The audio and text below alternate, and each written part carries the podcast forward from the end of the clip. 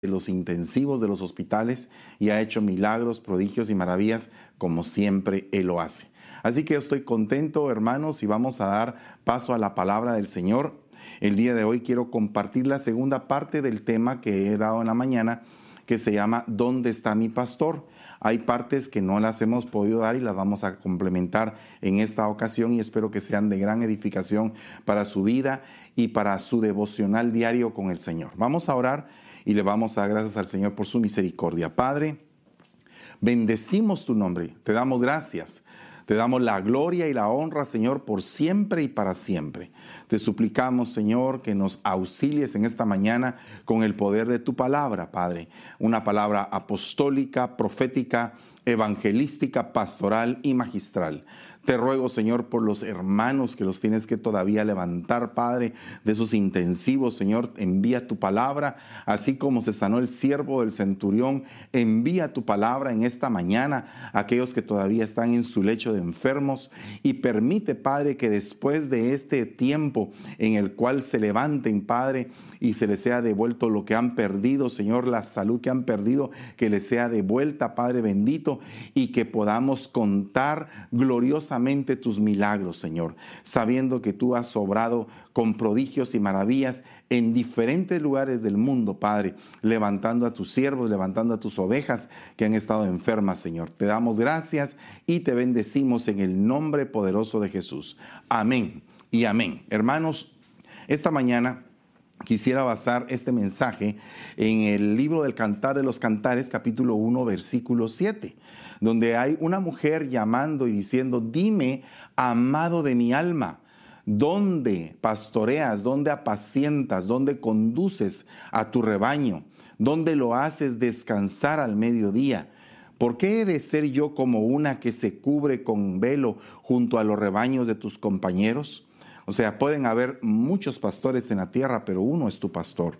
Pueden haber muchas personas que predican el Evangelio de una manera eh, preciosa y con palabras de verdad y de salvación, pero uno es tu pastor, es de quien escuchas su voz y quien te alimenta. Es por eso que el trabajo del pastor es algo maravilloso porque va conectado directamente al alma. O sea, el pastor tiene que cuidar de tu alma, tiene que llenar tu alma de, bendiciones y de llenarla de la palabra del Señor para que tu alma sea restaurada. Es por eso que antes de seguir eh, viendo los lugares en donde el, el Señor nos lleva a ser pastoreados, o los lugares donde tenemos que ser eh, conducidos, tenemos que primeramente ver cuál es el trabajo que Él hace para nuestra alma. Y viera que acá en el Salmo 23, 2 dice, en lugares de delicados pastos me hará descansar. Por favor, si tienes a alguien a la par tuya, dile, el Señor te quiere llevar a delicados pastos para que tú puedas descansar ahí. Estos son, es un lugar, es un lugar específico donde la oveja es conducida a lugares de delicados pastos. Junto a aguas de reposo me va a pastorear. Ambas cosas van de la mano. O sea que el Señor nos pastorea en pastos y en aguas. Pero vamos a hablar acerca de qué es lo que Él hace ahí. Por ejemplo, el Salmo 6.4 dice, vuélvete Señor, rescata mi alma sálvame por tu misericordia. La primera cosa que el Señor hace es rescatarnos el alma. Pero al ah, hablar acá de volverse el Señor, es porque de alguna manera como que la ovejita está viendo sus espaldas y se siente desprotegida y dice, Señor, no te veo, por favor, vuélvete, vuélvete a mí, acércate de nuevo, rescata mi alma. Probablemente en algún momento de tu vida eh, te has alejado del Señor. Eh, la palabra del Señor dice, venid a mí todos los que estéis cargados y cansados, que yo los haré descansar. Y ahora ponte a pensar, ¿qué pasa si tú estás cargado o yo estoy cargado? ¿Qué pasa si no tenemos descanso, si estamos afanosos, si estamos preocupados, si tenemos estrés?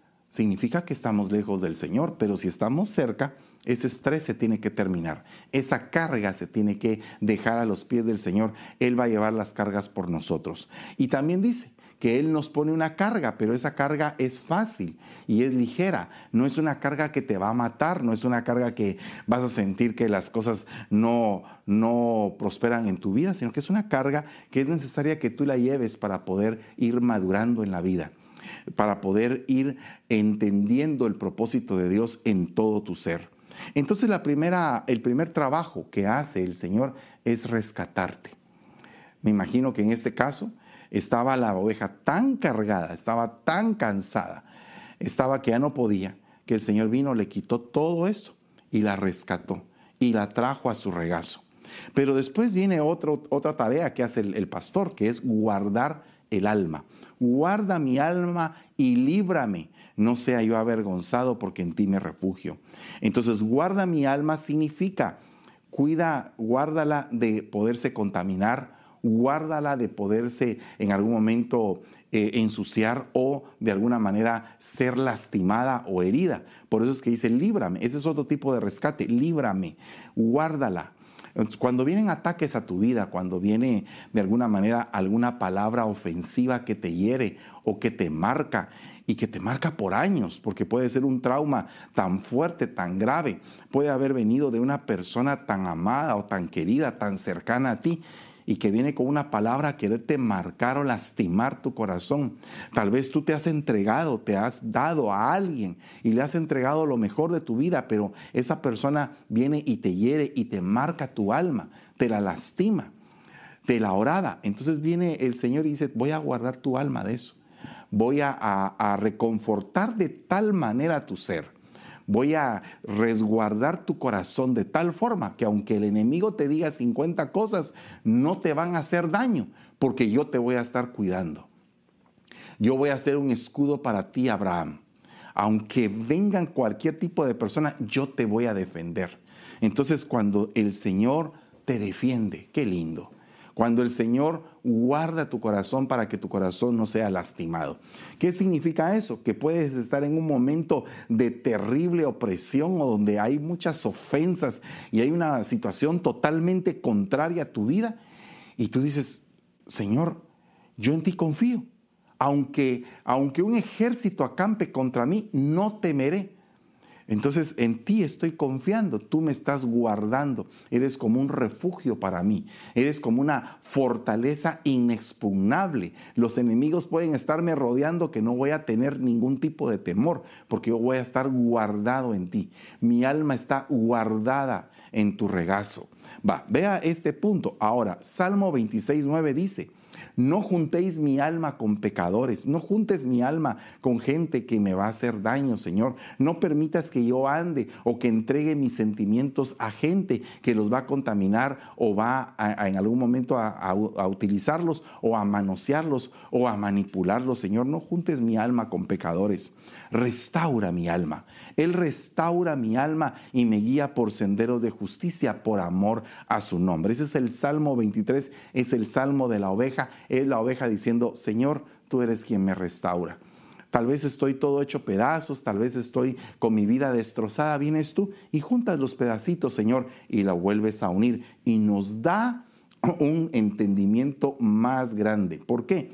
Porque estoy entendiendo que las manos de mi Señor son como las manos del alfarero, que aunque la vasija esté destrozada, de esa vasija destrozada, Dios va a hacer una nueva vasija. Entonces el Señor te restaura y te renueva, pero también te redime. Mira lo que dice el Salmo 49, 15.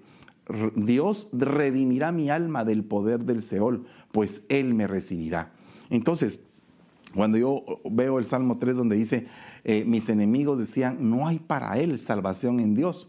O sea, está entregado al poder del Seol, cuando se muera va a estar perdido. No, el Señor te redime el alma, te salva tu alma, rescata, paga un precio por tu alma. Y el que empezó la buena obra en ti la va a terminar. Entonces, cuando tú estás del lado del pastor, cuando te estás sintiendo amado por el rey, eh, hermano, ¿qué más puedes desear si te sientes amado por él?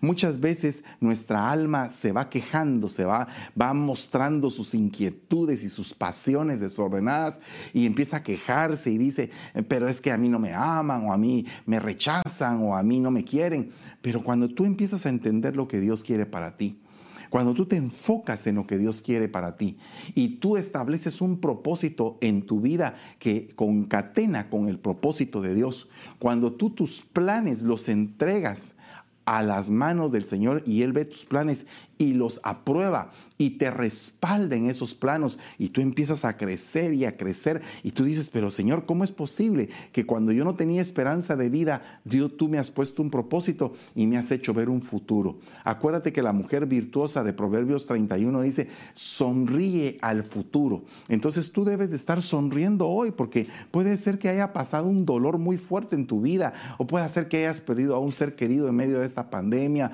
o puede ser que te hace falta ese ser querido y tú dices, Señor, pero ¿cómo es posible si tan, si tan bueno que era o tan buena que era y, y ahora ya no está con nosotros y está ese vacío? ese vacío que solamente Jesús lo puede llenar, solamente el amor de Cristo, porque el Señor te va a decir en este momento, yo soy tu porción, soy tu fortaleza, soy tu tesoro, yo estoy contigo para este momento, para en el momento en que te haga falta ese amor del cual tú dependías, del cual tú te sostenías, ahora sostente en mí, ahora yo voy a ser tu refugio, tu amparo, tu fortaleza, tu canción, todo yo voy a hacer para ti. Entonces, cuando tú empiezas a sentir ese amor, cualquier vacío, cualquier soledad que estés pasando va a ser llenada. ¿Dónde está mi pastor? Dice la oveja. ¿Dónde está? Porque al encontrarlo yo voy a obtener redención. Al encontrarlo yo voy a obtener resguardo, voy a obtener refugio, voy a obtener amparo. Entonces, cuando yo encuentro a mi Señor, a mi pastor, no, voy no me va a hacer falta nada. Por eso es que el Salmo 23 dice, Jehová es mi pastor, nada me faltará. Cuando dice nada es nada, nada te va a faltar y todo va a ser suplementado, sustituido, sustentado, llenado para tu vida. Pues tú has librado mi alma de la muerte, dice el Salmo 56, 56, 13, y mis pies de tropezar, para que yo pueda andar delante de ti en la luz de la vida. ¡Hala, qué lindo esto! Que se haga un rema poderoso en nuestra vida y que sintamos realmente el poder sanador y libertador de Cristo. Porque ¿qué es una persona libre? Es una persona que estaba atada, es una persona que estaba encadenada, ligaduras, ataduras, cordones umbilicales, todo esto es roto en el nombre de Jesús y tú eres libre para poder hacer lo que tienes que hacer en el nombre del Señor. Mira lo importante que es que tú te sientas libre como oveja. Mira, el Señor no ató a ninguno de los que sanó. No les dijo, pues a, partir de ahora me tienen que seguir. No, no los obligó, sino que era una invitación. Era una invitación. Por ejemplo, a Mateo, a Leví, estaba recaudando los impuestos. Cuando el Señor se le quedó viendo, le dijo, sígueme. Y paz, empezó a seguirlo inmediatamente, soltó todo lo que, lo que tenía y lo siguió. Fue libre de su trabajo secular, de su trabajo de recoger impuestos. Mira, la salvación ha llegado a esta casa porque este también es hijo de Abraham, esta es hija de Abraham. Eh, eh, hermanos, cuánta salvación llegó, cuánta liberación llegó a aquellos que estaban siendo esclavos del pecado. Ahora, yo te digo a ti, ¿estás esclavo de algo? ¿Sientes que no puedes soltar algo en tu vida? Sientes que eres de alguna manera vicioso en algo o estás preso en algún tipo de cárcel, tú tienes que ser libre. Por eso es que tienes que acercarte y decir, ¿dónde está mi pastor? Porque cuando encuentro a mi pastor, hay libertad. Él me lleva a pastos delicados y ahí voy a descansar. Ahí me voy a sentir bien. Mi alma se va a sentir confortable. ¿Por qué? Porque voy a estar siendo pastoreado por Él. Observa un punto no debes de dejar de pensar nunca que eres una oveja de Dios. Nunca debes de dejar de pensar eso. Debes de decirle, Señor, por favor, ayúdame a ser una oveja tuya, a ser una persona que te sirve y que te ama con diligencia, con amor, con entrega, con pasión. Que mi servicio sea una adoración para ti. Porque cuando tú eres libre, tú puedes hacer lo que tú quieres, pero no, no todo te conviene, no todo te edifica y hay algunas cosas que tengo que huir de ellas porque me pueden esclavizar. Entonces tengo que saber cuál es el triángulo de la libertad que Dios me ha dado para yo saberme conducir y no encadernarme yo mismo otra vez en lo que Dios ya me liberó. Dice Salmos 54:4, He aquí Dios es el que me ayuda, el Señor es el que me sostiene mi alma. Entonces imagínate, el sostenimiento del alma es otra de las cosas que hace el pastor. El pastor te debe de sostener, te debe de levantar. Ah, mire, ¿cuándo es una persona eh, cuando una persona necesita sostenimiento, cuando se va a desmayar, cuando le falta el aliento, cuando las ganas ya no tiene eh, ya más ganas de seguir adelante. Entonces ahí es el momento donde alguien te agarra del brazo, donde alguien te levanta. Hay un, hay un cuadro muy hermoso donde hay una, una persona que está desfallecida y tiene los brazos del Señor metido dentro de sus brazos y lo están sosteniendo para que no caiga, para que no de una vez se dé por derrotado, sino que ahí, en los brazos del Señor, vas a recibir el sostenimiento, el auxilio, la fuerza para seguir adelante. Recibe fuerza en esta mañana, recibe fuerza. Yo siento desde la mañana que el tema del día de hoy tiene que infundirte aliento, tiene que infundirte esperanza, tienes que seguir adelante, no desmayes. Puedes estar viendo que un montón de situaciones están sucediendo alrededor. El mundo está colapsando, pero los que esperan en Jehová recobrarán nuevas fuerzas. Y nosotros tenemos que ser los que esperamos en el Señor. Los que estamos preguntando, ¿dónde está mi pastor? ¿Dónde está mi pastor? El que apacienta, el que ama mi alma, el que me cuida, el que me sostiene en momento de angustia. ¿Dónde está mi pastor? Cuando tú preguntas así, entonces el pastor se acerca y te dice, ovejita, no temas, aquí estoy contigo. Todos los días he estado contigo. Todos los días estaré con ustedes hasta el fin del mundo, dice el buen pastor. Entonces, Él está con nosotros, pero muchas veces nosotros con las cargas, con los afanes, con todas las cosas, como que nos sentimos alejados de Él. Vengan a mí los que estén cargados. Yo me voy a encargar de sostenerlos. Posiblemente hoy amaneciste sin ni un centavo entre la bolsa. ¿Y tú crees que dependes del dinero? No dependes del dinero, dependes de la fe. No dependes del dinero, dependes de la sabiduría de Dios. No dependes del dinero, dependes de la gracia divina. Entonces, aférrate a la gracia de Dios. Y dile, Señor, no tengo, pero voy a orar. No tengo para comer, Señor, haré ayuno y pasaré contigo agradeciéndote, Padre, por este ayuno que me permites. Entonces hay días en que se tiene, días en que no se tiene, días en que viene la provisión, hasta los cuervos, por medio de los cuervos te manda provisión el Señor, hasta de gente extraña que no esperabas, te va a llegar algo y te va a decir, aquí está tu comida. Y tú vas a agradecer al Señor porque sabes que no fue la persona la que te lo llevó, sino que sabes que el Señor utilizó a esa persona para bendecirte a ti. Y Dios mueve muchas cosas para que tú seas bendecido. Recibe en esta mañana la bendición y la fortaleza de lo alto para que tú sigas creyendo de que Él te sostiene, de que tu alma está sostenida en el Señor. Dice Salmo 57.1, ten piedad de mí, oh Dios, ten piedad de mí, porque en ti se refugia mi alma. En la sombra de tus alas me ampararé hasta que la destrucción pase. Eso se llama cobertura. En sus alas trae sanidad en sus, en sus alas trae salvación, trae libertad. Mas a vosotros, los que teméis mi nombre, dice, nacerá el sol de justicia y en sus alas traerá la sanidad, traerá la salvación. Entonces las alas del Señor, las alas que funcionan como las alas de la gallina, las alas que funcionan como las alas del profeta, las alas que funcionan como las alas del maestro, las alas del halcón, las alas que funcionan como las alas de la cigüeña. Entonces fíjate que es bien tremendo porque en ti se refugia mi alma. Entonces las alas son las alas de los ministros, son las alas extendidas de los cinco ministerios, las alas del águila que revolotean y te habilitan para que tú seas lanzado del, nido, son las alas apostólicas. Las alas de la gallina, ¿cuántas veces os he querido atraer como la gallina? Atrae a sus polluelos debajo de sus alas, son las alas del refugio, son las alas proféticas.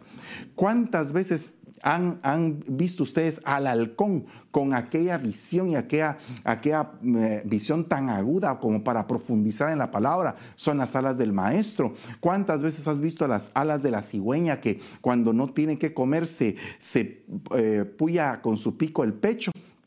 Para sacar sangre a sus hijos son las alas del pastor. ¿Cuántas veces has visto las alas de la paloma que anuncian el tiempo de la salvación? Entonces son las alas del evangelista. Entonces cuando tu alma se refugia bajo la sombra de los cinco ministerios, estás sintiendo el amparo, el amparo de Dios Todopoderoso, operando de una manera preciosa en tu vida. Salmo 138, 3 dice, en el día que invoqué, me respondiste, me hiciste valiente con fortaleza en mi alma. Tú que has estado experimentando temor o temores, o que en algún momento han venido situaciones de pánico a tu vida, o situaciones en las cuales tú dices, pero ¿por qué tengo pánico? ¿Por qué tengo el temor? Mira, el temor que la muerte en algún momento te quiere infundir ¿Qué pasa cuando de repente viene eh, un sentido como de muerte? Te vas a morir, te vas a morir. Y tú dices, Señor, no me voy a morir, voy a levantarme. Así como le pasó a Job, yo sé que mi redentor vive y en el día postrero se levantará de las cenizas. Y en un momento Job en que estaba desesperado, estaba angustiado, no sabía qué hacer. Y entonces empezó a declarar, empezó a declarar, empezó a fortalecerse. ¿Pero por qué? Porque el Señor estaba con él.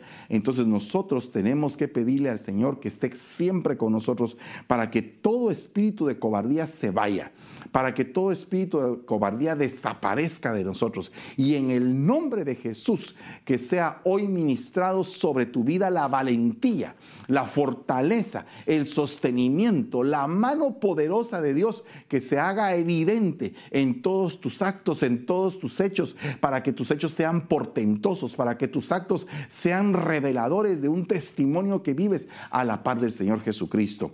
Dios quiere bendecirte y dice, mira a la derecha y ve, porque no hay quien me tome en cuenta, no hay refugio para mí, no hay quien cuide de mi alma, pero el Señor es tu refugio, el Señor es tu amparo y es tu fortaleza. Cuando tú dices, ¿en dónde está mi pastor? Cuando tú digas, mi pastor está ahí, es porque has encontrado el refugio, es porque has encontrado el amparo, es porque has encontrado la fortaleza, es porque el pastor a través de la palabra que te da te levanta, te reanima, te dice, hey, Quítate lo cobarde, quítate lo temeroso, lo apocado, lo medroso, que se vaya todo espíritu de cobardía de tu vida y enfrenta lo que tienes que enfrentar en el nombre poderoso de Jesús. Y esa palabra te alimenta y te sustenta.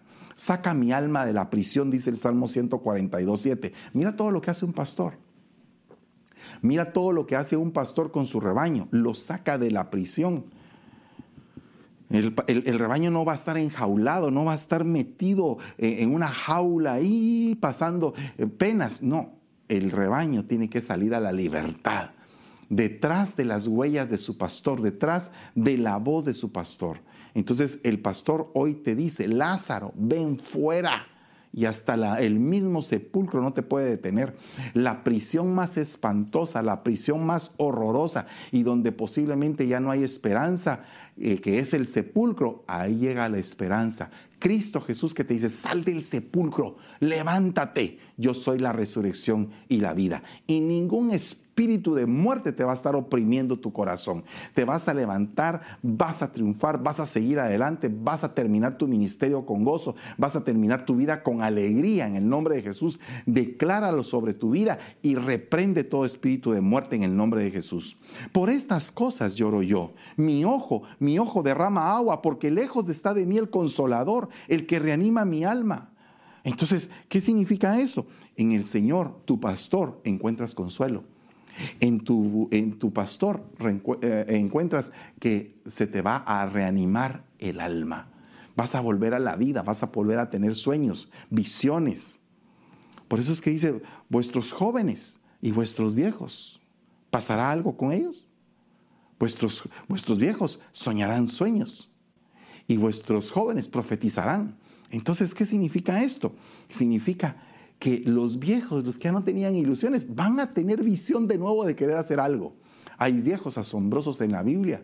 Moisés a los 120 años de haber salido, de haber sido eh, pasado por Egipto, por el desierto con su suegro Jetro y ahora con el pueblo de Israel, dice sus ojos estaban llenos de vigor. Todavía tenía energía Moisés, Moisés a pesar de ser ya viejo, ¿verdad? A pesar de ser un anciano. Juan, anciano ya, Pablo, anciano, eh, Pedro, anciano, y gente de peso que siendo ancianos todavía hacían proezas. Entonces ahora tu vida de anciano va a ser una vida exitosa. Tienes que creerlo y tienes que levantarte de donde estás y recobrar el ánimo. Tienes que hacer todavía muchas cosas. Así que vuelve a la vida. Entonces, ese es el trabajo del pastor. Pues el trabajo del pastor cuando te conduce a pastos. Los pastos son algo muy especial. Porque fíjese que a la, familia de Aarón, o sea, a la familia de los levitas, a la tribu de los levitas, a los sacerdotes, a los, a los del linaje de Aarón, les dieron tierra y les dieron pastos.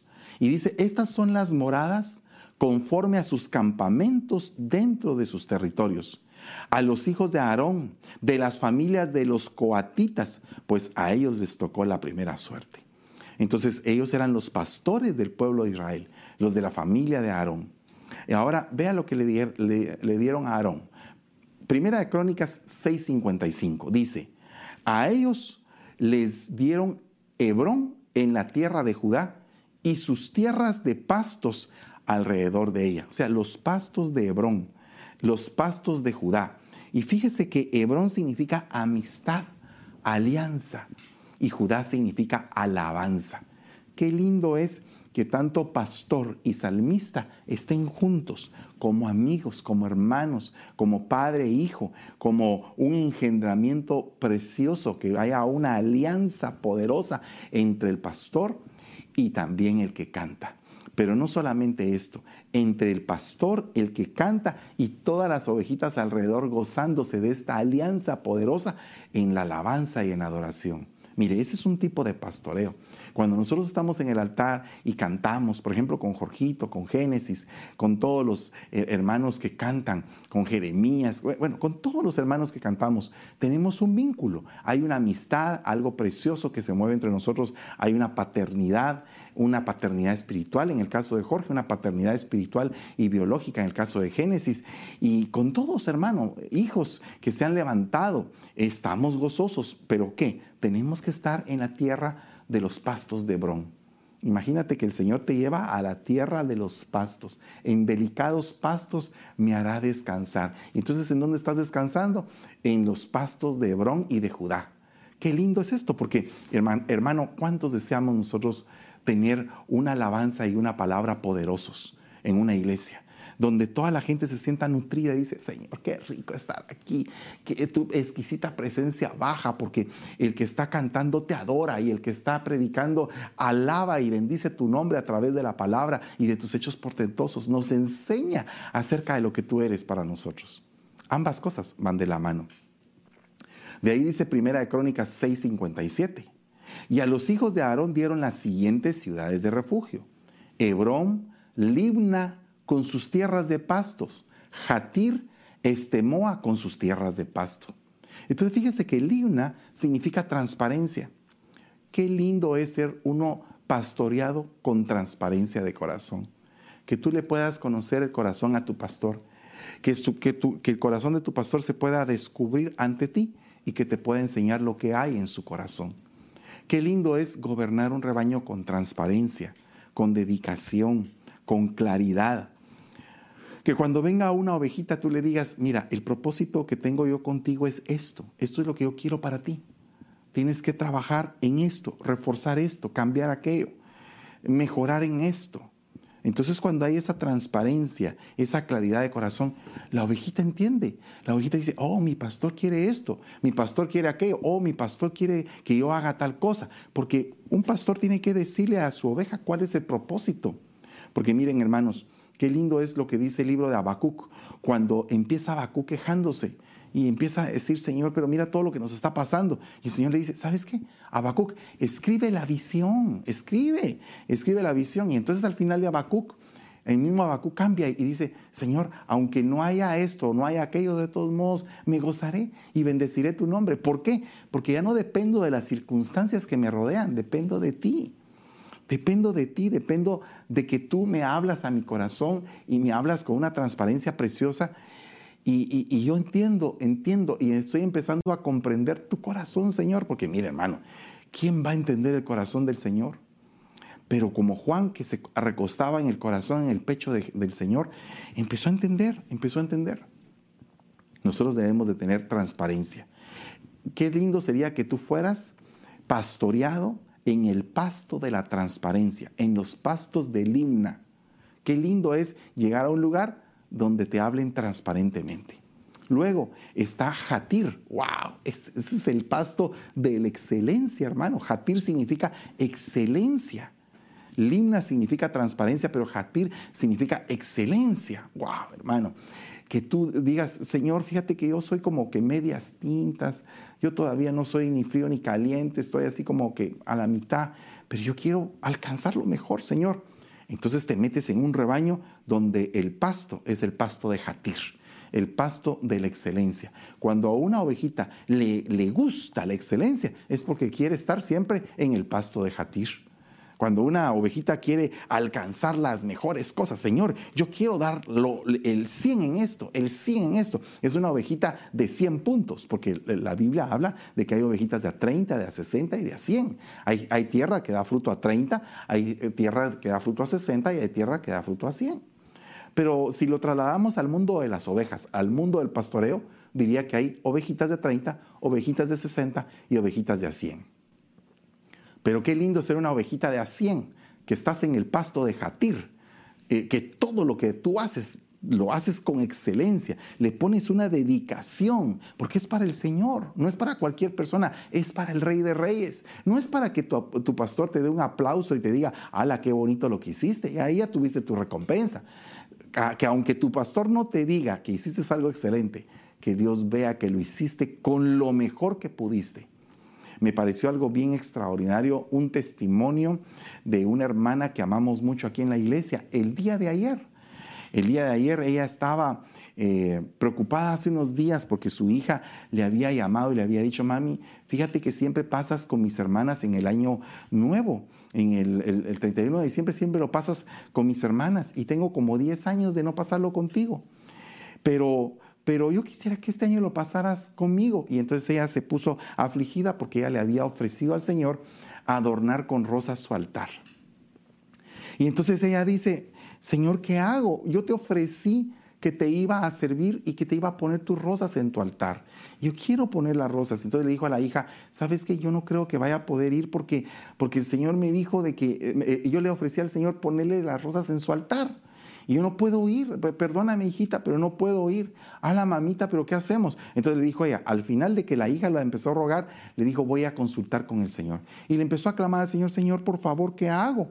¿Qué hago? Porque yo quiero poner tus rosas, pero dame permiso si quieres que vaya con mi hija. Si quieres que vaya con mi hija, dame un permiso, una confirmación. Y en ese momentito que ella estaba orando, otra hermana le, le, le llama por teléfono y le dice, fíjate hermana que tenemos el retiro de damas y quisiera que nos vinieras a ayudar a poner las rosas.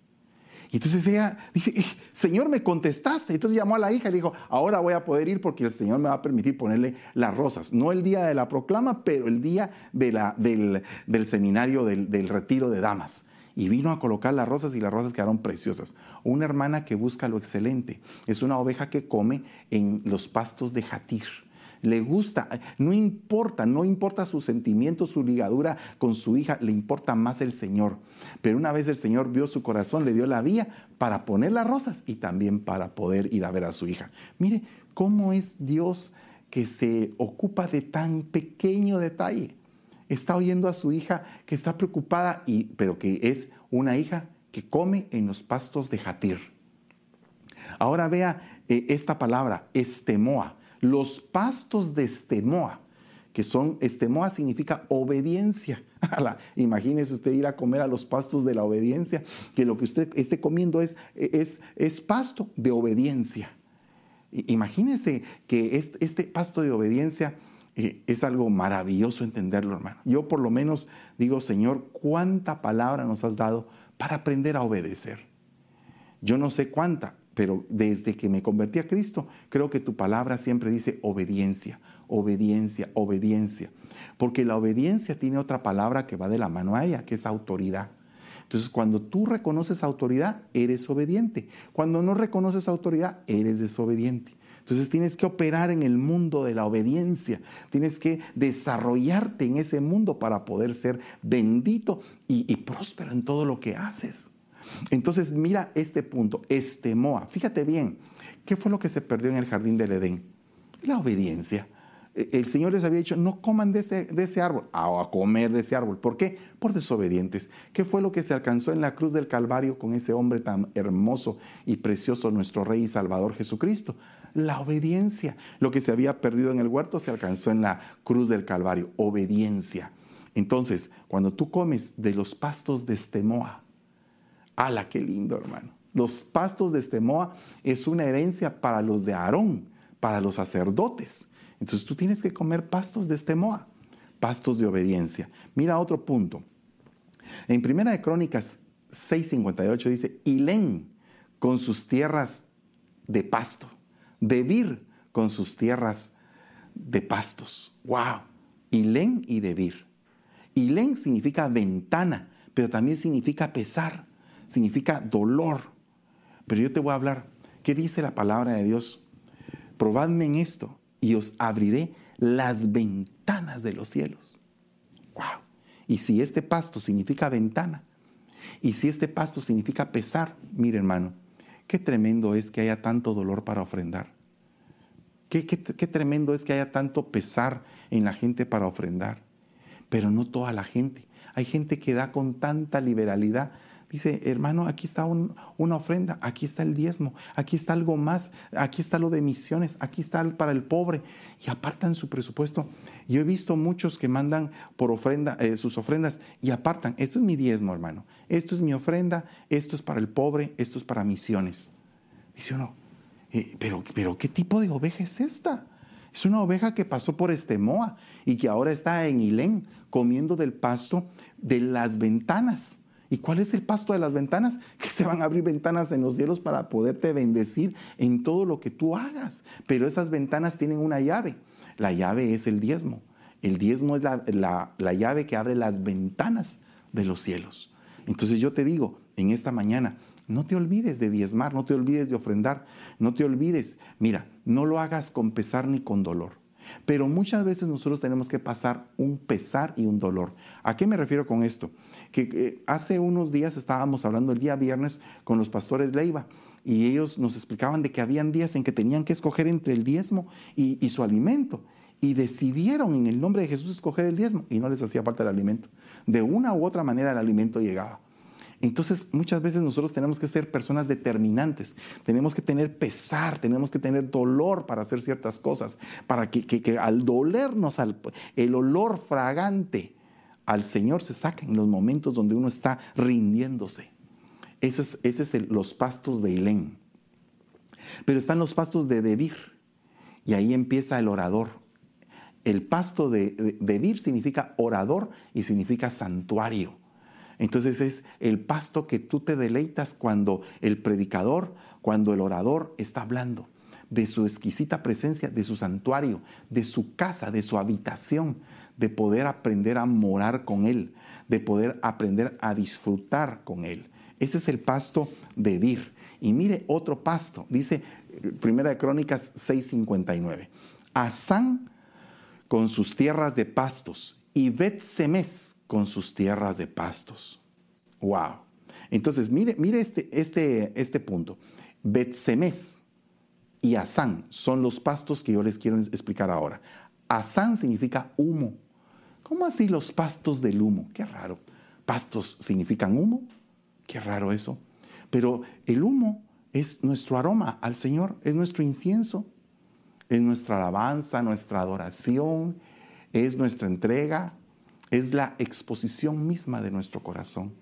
Es cuando nuestro corazón se abre para poder exaltarlo y alabarlo. Es para decirle, Señor, wow, qué lindo eres, qué precioso eres. Y entonces ahí eres trasladado automáticamente a la casa, a la casa del sol, Bet Semes o Bet Shemesh. Fíjate que es bien tremendo esto porque ¿quién es el sol de nuestra justicia? Es Cristo Jesús.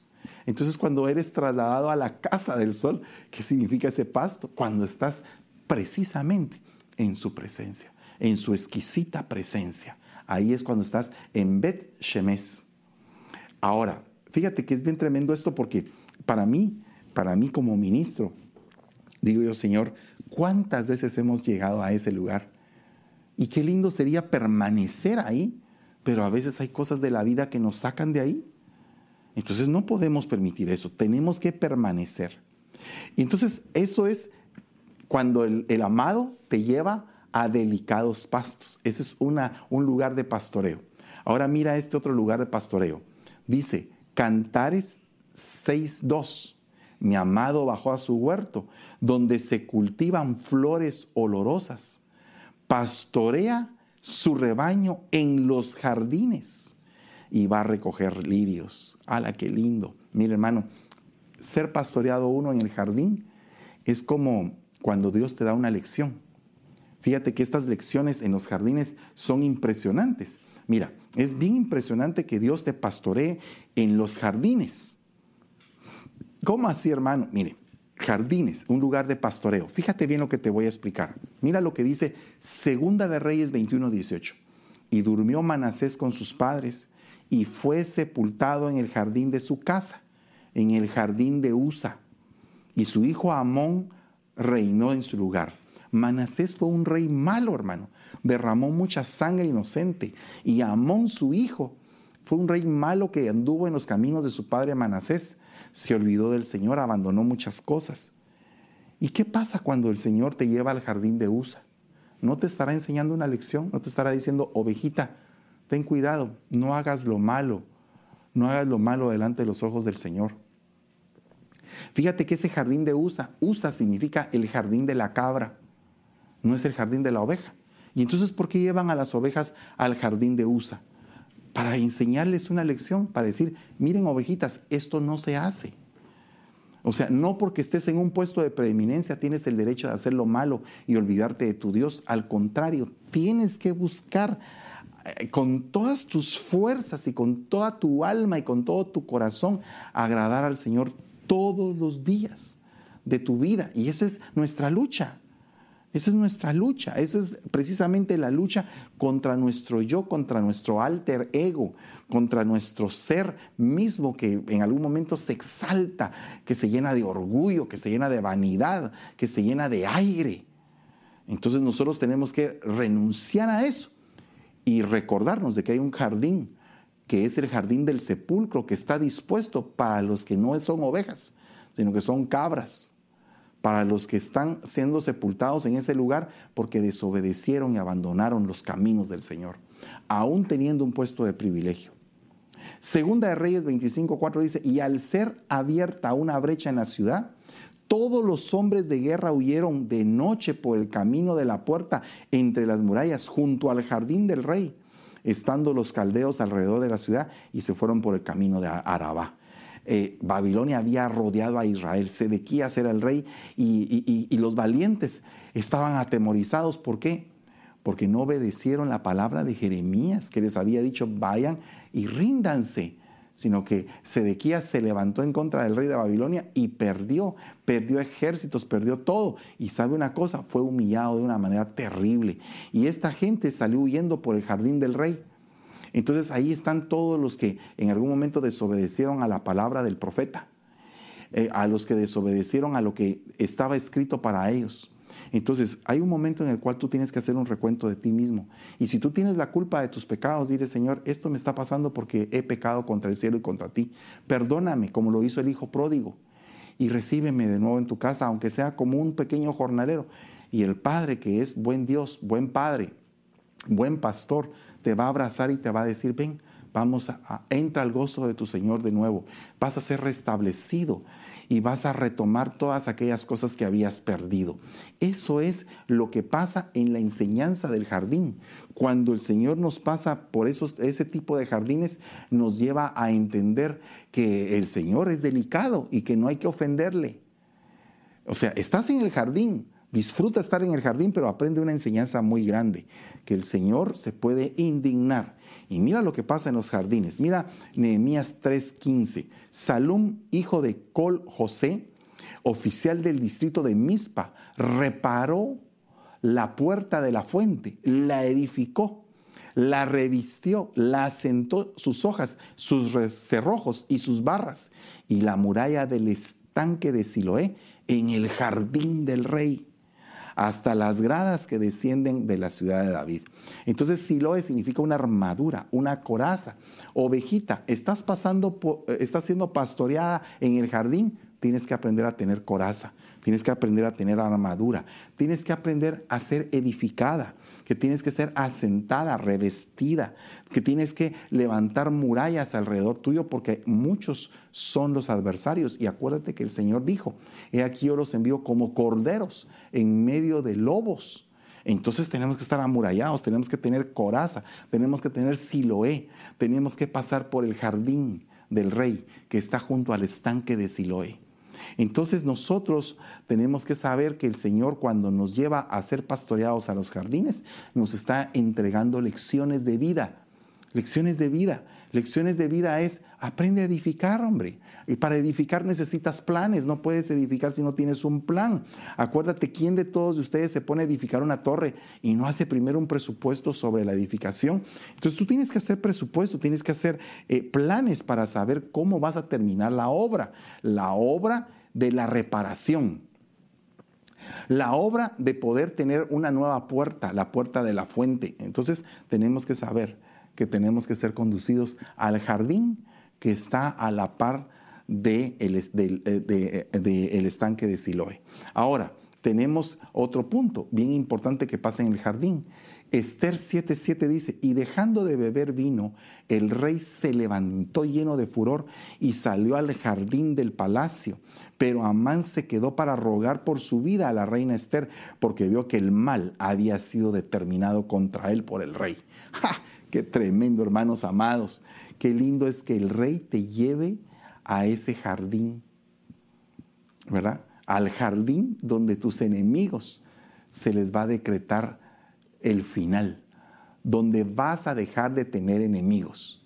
Qué lindo es que llegue eh, las ovejitas al jardín y que en el jardín el rey esté enojado contra tus enemigos. Y que, y que llegue ese día sobre tu vida, donde seas pastoreado o pastoreada en el jardín y veas la derrota de aquellos que te han hecho mal.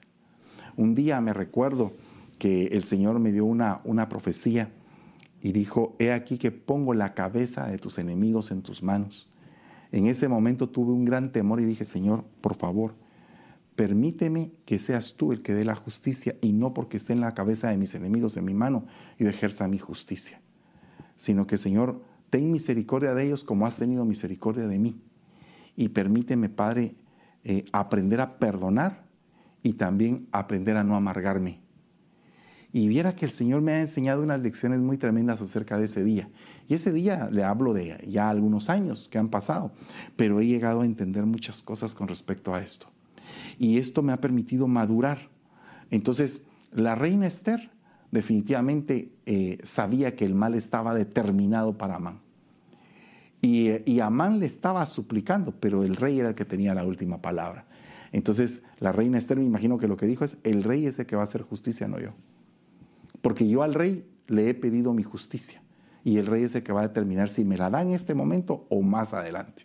Pero el punto es que mi vida está en las manos del rey. Por lo tanto, tú estás poniendo tu vida en mis manos. Mejor ve al rey y pon tu vida en las manos del rey también, a ver qué hace contigo. Entonces, cuando tú tengas un enemigo, no lo, no, aunque el rey te los ponga en tus manos, no permitas que tus manos sean las que ejerza la justicia, sino que dile al enemigo, ve con el rey, arréglate con él. Él va a tener tu vida en sus manos. Tal vez tenga misericordia de ti, como se ha apiadado de mí. Y entonces ahí es donde va a haber una, algo muy, muy especial que va a suceder. Y entonces dice Job 8:13, así son las sendas de todos los que se olvidan de Dios, y la esperanza del impío perecerá. Crece con vigor delante del sol, y sus renuevos brotan sobre su jardín, pero cuando le piden cuentas, eh, eh, el, que se olvida de Dios dice, yo nunca te vi ni nunca me dijiste nada de eso. Entonces el jardín es el lugar donde el Señor les recuerda a sus ovejas, no se olviden de mí. No se olviden de mí, ni piensen que yo me olvidé de ustedes.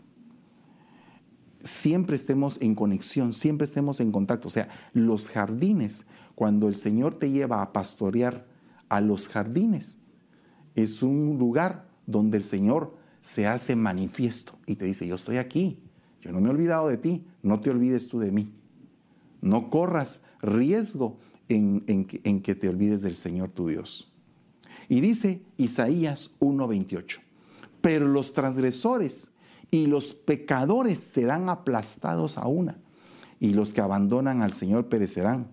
Ciertamente os avergonzaréis de las encinas que habéis deseado, y os aborchonaréis de los jardines que habéis escogido, porque seréis como encina cuya hoja está marchita, y como jardín en que no hay agua. Entonces cuando el Señor te lleva a un jardín y ve, mira, aquí este jardín no está florecido, está todo marchito, está todo feo. Ovejita, aprende a que tu jardín se puede volver así si tú estás pecando continuamente, si estás transgrediendo mi palabra, si estás desobedeciendo mis órdenes. Entonces el jardín es el lugar donde el Señor te enseña, te enseña. Y quiero terminar esta, esta mañana este mensaje con este versículo que dice Esther 1.5. Cuando se cumplieron estos días, el rey hizo para todo el pueblo que se encontraba en Susa, la capital, desde el mayor hasta el menor, un banquete de siete días en el atrio del jardín del palacio del rey. Y había una cantidad para comer, beber, siete días, conforme a la liberalidad del rey. Entonces, ¿por qué te lleva el Señor a ese jardín? Mira, si vemos el versículo anterior, ese jardín te dice, ¿sabes qué? Si te portas mal, tu jardín se va a marchitar. Va a ser un jardín sin agua. Entonces mira este jardín por donde te estoy llevando a pastorear. Y mira que este jardín se quedó sin agua porque eh, transgredieron, pecaron, cometieron iniquidad en contra mía y el jardín se le secó. Pero te voy a llevar a otro jardín, al jardín del rey Azuero, que tiene liberalidad y que da con todo, 180 días de fiesta. Y cuando terminó esa fiesta, siete días más. Y en esos siete días era cuando se tenía que presentar la reina. La reina Basti era como que la conclusión, como que el hecho más glorioso de ese banquete. Era como decir, ahora miren a mi esposa, cómo está de hermosa, cómo está de linda, cómo la he cuidado. Y la esposa no se presenta. Y la esposa no quiere ir al banquete. Y la esposa no quiere estar en el jardín. Y la esposa queda desterrada. Porque los príncipes sienten el bochorno que ella le hizo pasar al rey. Qué terrible es que, te hagan pasar un bochorno. Pero entonces en ese momento el rey se queda como pensando, en medio de la liberalidad, en medio de todo lo que él había dado. Imagínese, hermano, que él se había desbordado. Alguien dirá, ¿y por qué no la llamó antes? Pero ¿no cree usted que el buen vino se sirve de último según las bodas de Caná? ¿Y no se recuerda usted de que lo mejor se deja como para la conclusión, para finalizar con broche de oro? Y era el momento en el cual ella tenía que presentar su mejor vestido, su mejor presentación, y no lo hizo. ¿Y por qué no lo hizo? Pues simplemente no lo hizo, porque no quiso, hizo su propia fiesta, hizo su propio deleite y no quería deleitarse del deleite del rey. Entonces quería ella deleitarse a solas con sus amigas, pero no quería estar con el deleite del rey que la cubría, que la sostenía, que le tenía un palacio, que la tenía bien. Y entonces esta reina cuando, se, cuando fue convocada no quiso llegar. Entonces es triste cuando te quieren convocar a un privilegio y tú no quieres ir. Mire, le toca predicar. Ay, pero ¿por qué me toca predicar? Ay, mire que le toca alabar. Ay, me toca otra vez ir al turno de la alabanza. Mire, y porque le toca servir. Ay, mire, ¿y por qué me toca servir a mí hoy? Y con esa dejadez, cuando el rey te está invitando a su banquete, cuando el rey te dice, mira, Hoy, es el día en que te tienes que lucir como servidor, hoy es el día que te tienes que lucir como adorador, hoy es el día que te tienes que lucir como predicador, hoy es el día que te tienes que lucir porque he hecho un trabajo en ti. Todo ese trabajo es el día en que lo tienes que lucir y no quieres. Entonces yo te digo en esta mañana, recibe el don de la liberalidad para que puedas darte, para que te puedas entregar en todo y para que cuando pases por el jardín seas esa novia vestida, preciosa, llamada por el rey, sin mancha, sin arruga, con un vestido reluciente, con algo maravilloso en tu vida. Padre, en el nombre poderoso de Jesús, bendecimos esta mañana, declaramos sobre nuestras vidas que tú eres nuestro pastor que nos has llevado a delicados pastos y nos has llevado a jardines de enseñanza, a jardines donde nosotros tenemos que aprender a qué es lo que tú quieres, amado mío. Te ruego, Señor, que nos perdones, que nos limpies, Señor, de toda maldad, de todo pecado, transgresión, iniquidad, todo lo que hemos cometido, Señor, en tu contra, Padre. Perdónanos, límpianos, santifícanos. Permítenos llegar a ese jardín, pero relucientes, y no ser como Basti, Padre, rechazar tu privilegio, Padre. En el nombre poderoso de Jesús, bendecimos a cada uno por nombre, Padre. Bendecimos, Señor, y los trasladamos en una dimensión profética a ese jardín del atrio del rey, donde vamos a estar presentes, Señor, con ese vestido precioso y que todo espíritu de Basti se vaya, Señor, y que venga un espíritu como el de Esther, que, la, que Esther lo invitó al rey a su jardín, a su jardín, y le dijo, Señor, te voy a presentar un gran banquete. Eh, esa reina cedió, a la otra reina le dieron, la que le dieron rechazó, pero la reina Padre, que no le habían dado, ella preparó y dio un jardín lleno de banquete y de comida. ¿Cómo cambiaron las cosas para este rey? Tenía una reina que él había invitado a su jardín para que comiera y la reina no quiso.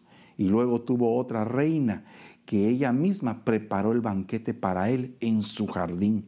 Padre, te ruego, Señor, que seamos esa reina Esther que te invitemos a nuestro jardín y que ahí estemos gozosos y plenos juntamente contigo. Perdónanos, Señor, toda transgresión, todo lo que te ofende. Por favor, ayúdanos a entender tu palabra y a recibir tus bendiciones en el nombre poderoso de Jesús. Gracias te damos y te bendecimos, Señor. Amén y amén. Mis hermanos amados, el día de mañana vamos a continuar con este tema en los dos discipulados, porque el tema es un poquito largo y queremos que usted disfrute todos los lugares de pastoreo. Así que mañana lunes a las 7 de la noche en el discipulado general y a las 7:30 a, las 8:30 de la noche, perdón, en nuestro discipulado de pastores, primeramente Dios vamos a estar abordando este tema. El día martes nuestra escuela profética vamos a ver el elemento de la miel. El día miércoles tenemos nuestras noches matrimoniales con mi esposa y el día jueves nuestro devocional con Pastora Debbie Campos, mi esposa también. Y el día viernes vamos a tener en la aljaba del salmista y vamos a hablar del el tema lanzamiento. Lanzamiento. Es nuestro cuarto disco que fue una gran bendición y fue una, una cosa portentosa la que sucedió en ese lugar. Estuvo invitado con nosotros el hermano Julio Melgar, que en paz descanse y Él nos entregó una, una profecía impresionante que tal vez primeramente Dios se las podamos poner ese día para recordar lo que se dijo en esa noche cuando presentamos el disco lanzamiento. Y uh, quiero, uh, quiero contarles de que ese disco fue precisamente donde mi hija Génesis empezó ya a, a cantar y a dedicarle al Señor su vida. Así que para mí representa mucho y vamos a estarlo abordando en la aljaba del salmista. Luego tenemos el día domingo dos servicios a las nueve, perdón, el día sábado a las cinco de la tarde nuestro, nuestro culto de jóvenes y el día domingo a las nueve y a las once treinta nuestros servicios devocionales. Así que los esperamos en el nombre de Jesús, que Dios les bendiga y feliz fin de semana.